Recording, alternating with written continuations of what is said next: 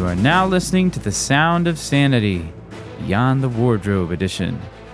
This is a special series of episodes wherein Nathan and Ben journey through the enchanted world of children's, fantasy, literature.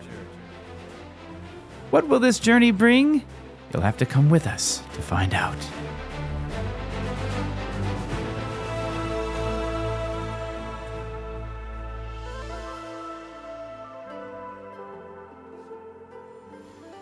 It had to happen, folks. We had to record another podcast. That's what we're doing right now. That's right. I'm Nathan, your friend. And this is Ben, also your friend and my friend. He's the preacher who's the teacher of children's fantasy literature. Hello. People on the street see him and they're like, hey, it's the teacher who's the preacher of, or yeah, they say it. They actually say it wrong. They do. People on the street are idiots. they can't be corrected. They cannot be corrected. It's one of the problems with people on the street. I don't know if you've noticed this. But uh, yeah, he's the preacher he's the teacher of fantasy literature.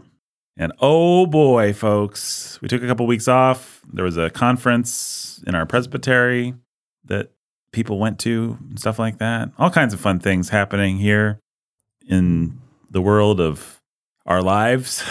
But that's not important to you. What's important to you is that you hear our review of Alan Garner's immortal classic, the With the weird stone of Brisingamen. the Weird Stone of Brisingamen. And me and Ben took a chance on this one. Neither one of us had read it or any Alan Garner, but some people recommended it on that famous Twitter thread where we recommended some books for people to read. This was a one that a lot of people Mhm. said, like, hey, I grew up with this and I liked this.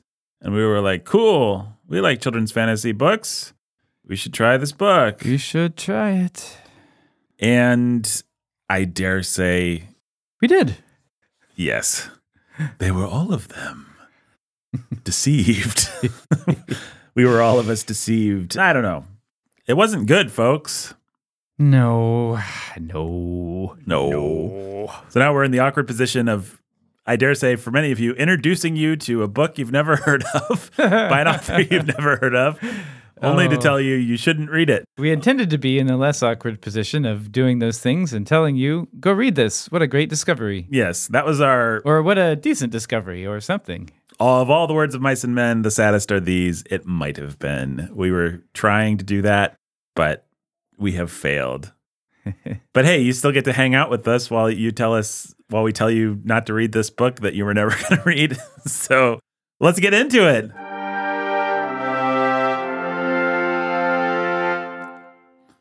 Alan Garner. Now, it is true, Ben, that we both sort of said, well, we might want to try other books by this guy. There's a, a mind and a talent here, and maybe and this is like his first book. He disowns this book a little bit, as we found out. Like he, I don't know, disown is a strong word, but he likes other of his works better.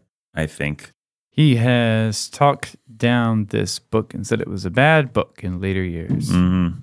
But uh, people like the great children's author that you shouldn't read, Philip Pullman, who's who hates God and Quite explicitly. yeah, writes it into his children's fantasy. Is like Alan Garner is one of the great British authors of all time, and Britain should acknowledge that. Not one of the great fantasy authors. One of the just one of the great British. Well, I, maybe you know what. Here, let me pull up this quote again because I don't remember how he specifies. I think you might have been right. Yeah, I, I might have been. Yeah, let's see. No, no, no. He does say, here, I'm going to quote him Garner is indisputably the great originator, the most important British writer of fantasy since Tolkien, and in many respects better than Tolkien, because deeper and more truthful, any country except Britain would have long ago recognized his importance and celebrated it with postage stamps and statues and street names. Anyway, that's Philip Pullman. So Philip Pullman's like, yeah, better than Tolkien. Not only do I hate God, I hate my country, and think that they should get on board with this guy that I'm sure he wrote a lot of other books, and this was his first. You know, I'll give him some slack. I well, and it, it is encouraging that his criticisms, his self criticisms, are actually the same as the criticisms that we had. He's like the characters aren't that great, which was one of the things Right. that we really didn't respond to about this book was yes, the bad characterization. the flatness. And so it's very possible that his later books are better. This one also has a fairly generic plot. Well, we'll talk about it, but I don't know. Is there anything we need to know about Alan Garner Ben, the great person who should be on postage stamps. I confess that I didn't really read about him, Nathan. I mean, I read about some of the books he'd written, and I read him quoting that quote about his quote about his own work. But here, I can summarize Wikipedia real quick. So, hey, he's British. Yep. Hopefully, you figured that out by now. And he likes he liked folklore. He is oh yeah, he's still alive. Okay, 88 And- years young. Wow. yeah. And I mean, what else do you want to know? I don't know. I mean, it looks like he was born in Congleton, just looking Ye- at his Wikipedia. Which I yeah, I don't know Britain well enough to know what that means. he studied at Manchester Grammar School, then briefly Yep. at Oxford, and ooh, bought and renovated a building called Toad Hall. That ties it all together. That's cool. And then, yeah, he got popular. He published this novel called The Weirdstone of Brisingamen, and then its sequel, The Moon of Gomrath. But he's also written other books, which I might be more excited to tackle, like Elidor and The Owl Service and Redshift. Don't really know anything about those. Mm-hmm. And he's written some non fantasy books, but some people really swear by him. And yeah, who's the other person? Uh, like on the book that we were reading, it was Philip Pullman and somebody else, like Neil Gaiman. Neil Gaiman. Yeah, Neil Gaiman's a big fan. Seems like he's one of those guys that the people you like were inspired by. That's right. Yeah.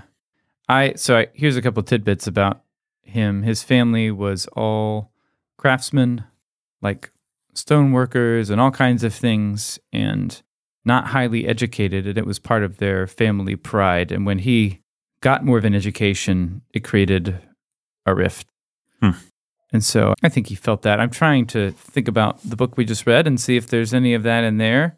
I don't No, No, I it's- can't- It has can't. absent parents, but that's kind of a trope of the genre. Yeah, That's especially right. kind of down. Kids go off without their parents and get into a fantasy adventure. That's kind of a normal trope. Well, and it seems like a very from the books we've been reading, a very British of this era trope. Like your Nesbit, your Lewis, your any number of these books start with kids whose parents are otherwise occupied Mm-hmm. and they're being watched after by guardians of some sort, and then they are free to go fall in with wizards or get sucked into Narnia or whatever. Uh, Mhm. all right. Anything else we need to know about Mr. Garner? Oh, let's see. Dun, dun, dun. Well, this was, um, let's see. This was the first book in a trilogy, I, I think, except it only had a second book, and then it took until 2000. So this came out in 1960, and then its sequel came out in 1963, and then he didn't write a third book following up on the story until 2012, and he wrote a very different kind of book that sort of looks down at the other stories of the the stories of the earlier books in a an interesting way.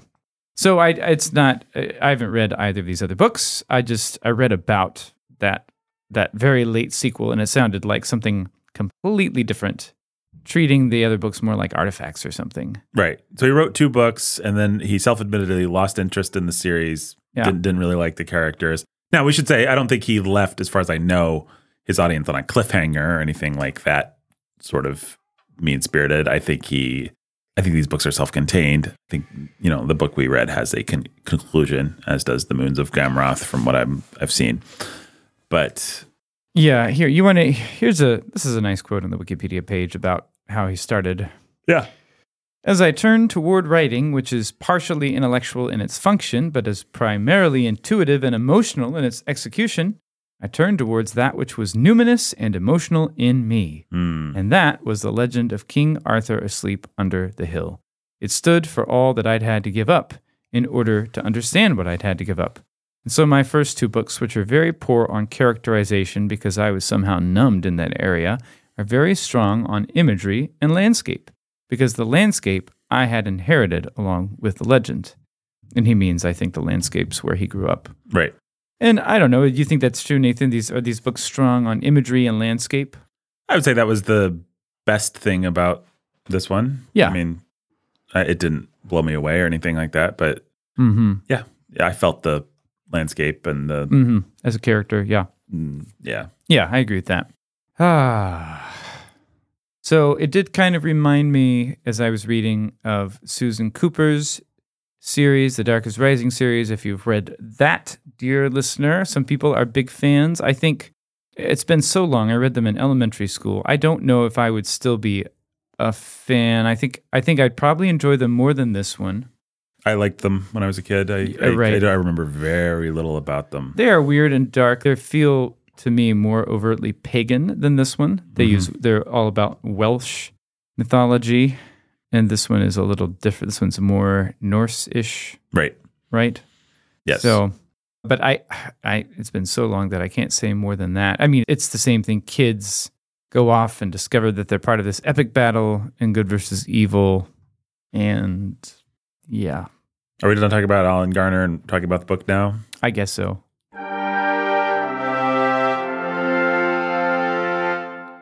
Yeah, kids could go off and discover they're part of things and A brother and a sister. they run into a wizard and he's like, "Oh boy, if only I had the sacred relic of whatever, whatever." And the girl's like, "I've got this tear bracelet that came down to my family." She realizes that that's the thing that he's Mhm. looking for. But not until a stupidly long time into the book. It's like it's one of those things where maybe not a child, which admittedly this book is written for children, but as an adult, I was like, "Oh, it's the tear bracelet. How neat." It's everything in this book has an arbitrary feeling from Mhm. the characters who just kind of exist without much in the way of motivation. In fact, Colin and Susan, the brother and the sister, don't really have any motivation or almost any character qualities at all, except a certain doggedness. If you had given me a million years and a million dollars reward to get the answer right, I never would have been able to pull Colin and Susan ever at all. yep, I'm good with names, I guess. I don't think I'm terrible with names, but Colin and Susan are zeros. There's nothing interesting about them. They don't bicker interestingly. They don't love each other interestingly. They just sort of They just sort of do things together. do things. They are. I mean, we've read how many books now about kids going on magical adventures, and th- these are by far the worst. And I would say that's the biggest black mark against this book. If everything else was exactly the same, but these kids were just fun to hang out with, or you felt something of your own childhood captured, or whatever,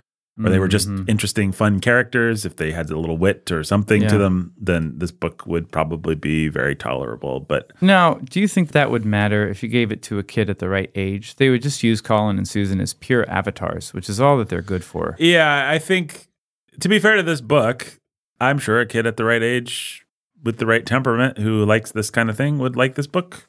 There's adventure, there's battles, there's caves and orc type creatures and swords and So basically, they fall in with a wizard just to tell people, and the wizard is guarding the once and future king. It's a King Arthur ish sort of thing. It's And- not, yeah, there's no single king. He's guarding knights who need to be ready to ride out at the final battle of the world. And Right. he's using the magic of the stone to do it. And the stone is lost, except like Nathan said, the girl has the stone. And spoilers. the bad. The Dark Lord wants to what? He does he want to wake them up early, or so they'll die before he Yeah, rises again? That's, that's the idea. The stone keeps these knights asleep and it keeps them protected. And if they wake up early, they'll die before the Dark Lord is going to come to do battle, and then he'll have a free and clear field.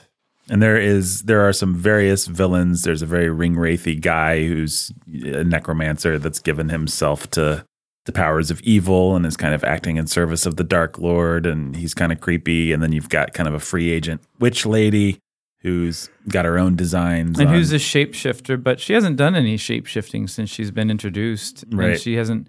Neither, they're both zeros as well. yeah, I mean, I'd say they're better than the kids. Like the bad guys are at least have a two percent juice. I'm not saying they're good. The wizard is pretty zero-ish. Yeah, the wizard was boring. Well, part of the problem is that the wizard is does not seem very good at his job at all in any way. No, he doesn't. That's part of the problem. It's not like, like Gandalf was always ahead of everyone, keeping information, leaving to do important things, and saving the day in unexpected ways. And this guy's like, well, he didn't figure that out, and that was pretty obvious. And then Mm. he didn't show up for this, but it was also seems pretty obvious that you should have shown up here at this time if you were looking for that thing. This is all kinds of things like that where it's like, eh. Yeah, I mean, it's kind of like in The Hobbit, you forgive it because Tolkien is just so good of a writer and he draws you in so well that you just don't care that Gandalf goes away. When he does. Gandalf is ridiculously overpowered. He can solve any problem. So at a certain point, Gandalf's just like, I've got other things to do, and leaves them to. I I love it, but even Gandalf will get like when they're when they're cornered in the pine trees by the orcs and the wargs. right. Yeah, He'll need. To, but well, what I was going to say is, you can you take that and you say Tolkien gets away with it, maybe only just barely, but he does get away with it, and it's just fine. But then you compare that to Lord of the Rings, where Gandalf does seem very powerful, and especially as Gandalf the White, he's very powerful. But you're following the strategy with him, and you understand every decision that he makes. It's like, well, he didn't actually want to go through Moria, but circumstances compelled them to, and so now he's fighting a Balrog. It's like it's never just Gandalf didn't think of something or wasn't right. No, no, no. um, his his intelligence level and his ability to strategize doesn't sort of bounce around based on what the book needs to do. Um, I mean, there's different ways you could do this. Rowling always was like, Dumbledore is acting ridiculously stupid, but I'm going to tie it all together with some giant, make it part of some ridiculous master plot that Dumbledore had that we'll explain at the very end of each book and she I don't know, maybe some people think she gets away with it. I don't think she gets away with it. And anyway, in any case, this guy isn't even trying. His wizard is just like Apparently dumb- doing dumb. the best he can. Right. He's just just, a bad wizard. He's just not good at it.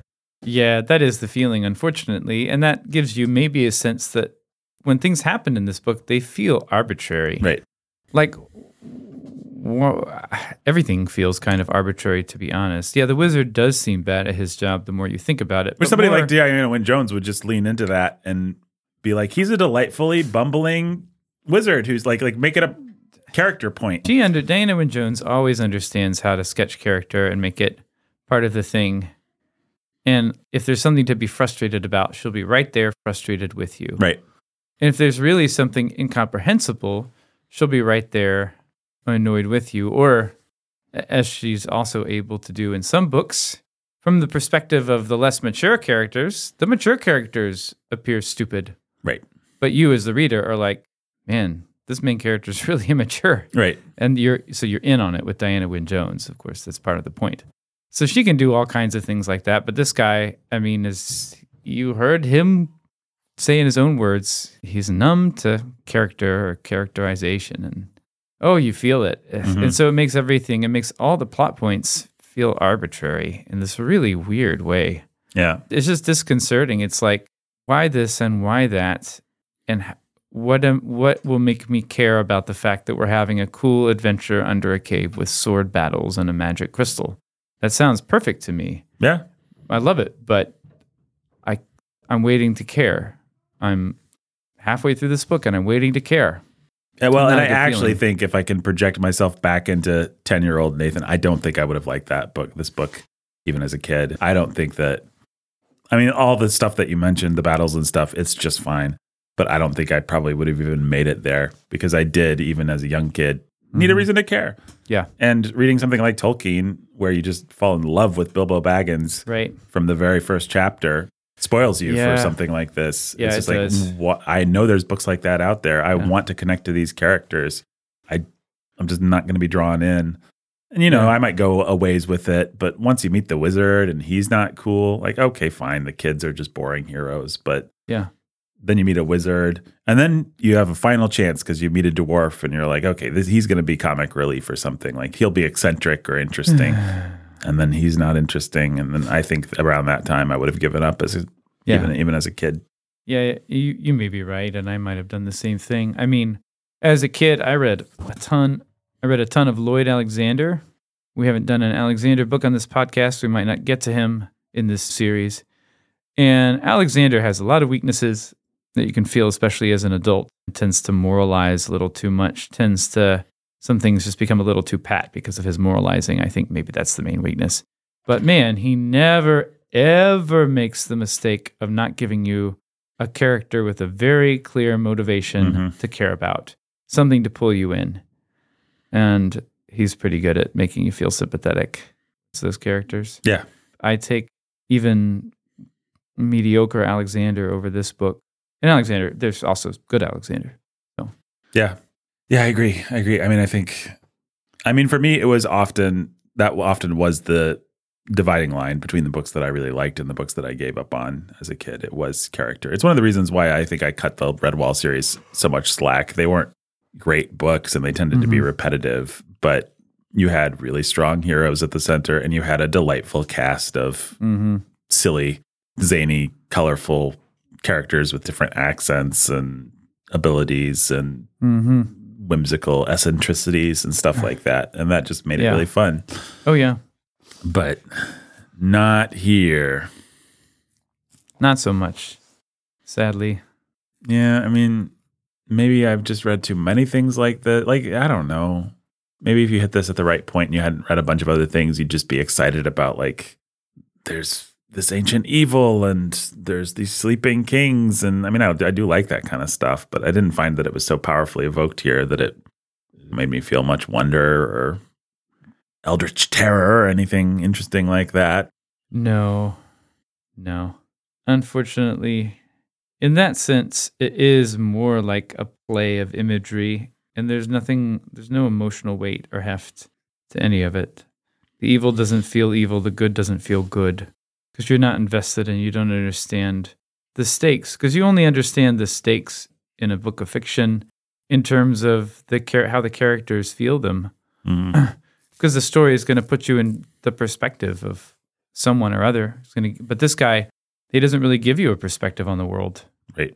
to invest in. I mean, nominally, of course, he does. There's good and there's evil in a very simple kind of way, but it's but not emotionally, not in a way that, not storytelling wise. Mhm. He doesn't tell you the story of good and evil. He he does say he's going to do that, but Yeah. Boo. Ah, well. Hey, I mean, all that, and I would. I'm still interested in trying another book by this guy. Maybe it's just because he's so he's significant, the significant British writer. I mean, I would say his uh, evocation of place is good. Like, I did feel the dreary, mm, majestic decay of Mm-hmm. the swampy kind of British or Welsh or whatever it was area Yeah. that we were in. yeah, Um, the woodland and the marshland and the caves and the little ratty villages with smoke and sort of black tarns and stuff like that. It's, it's well done. Um, There's definitely some talent here. So, um, yeah, I don't know what else. Is there anything else to say about this book? I don't think that I have anything else to say. I was afraid for a second you were saying, "I yes, there is something to say." Nine. Nine. Ah, all right. Well, folks, don't read that book you never heard of. Maybe try a different one by Alan Garner. I hear Red Dust or Red something. Red Shift is supposed to be pretty good. Huh. yeah, it, I don't know. If we do read, if we do read uh, some more by this guy, it might be interesting to revisit. Yeah. Well, patreon.com forward slash sound of sanity. Until next time. It was as Colin and Susan had begun to suspect. He had the power of flight.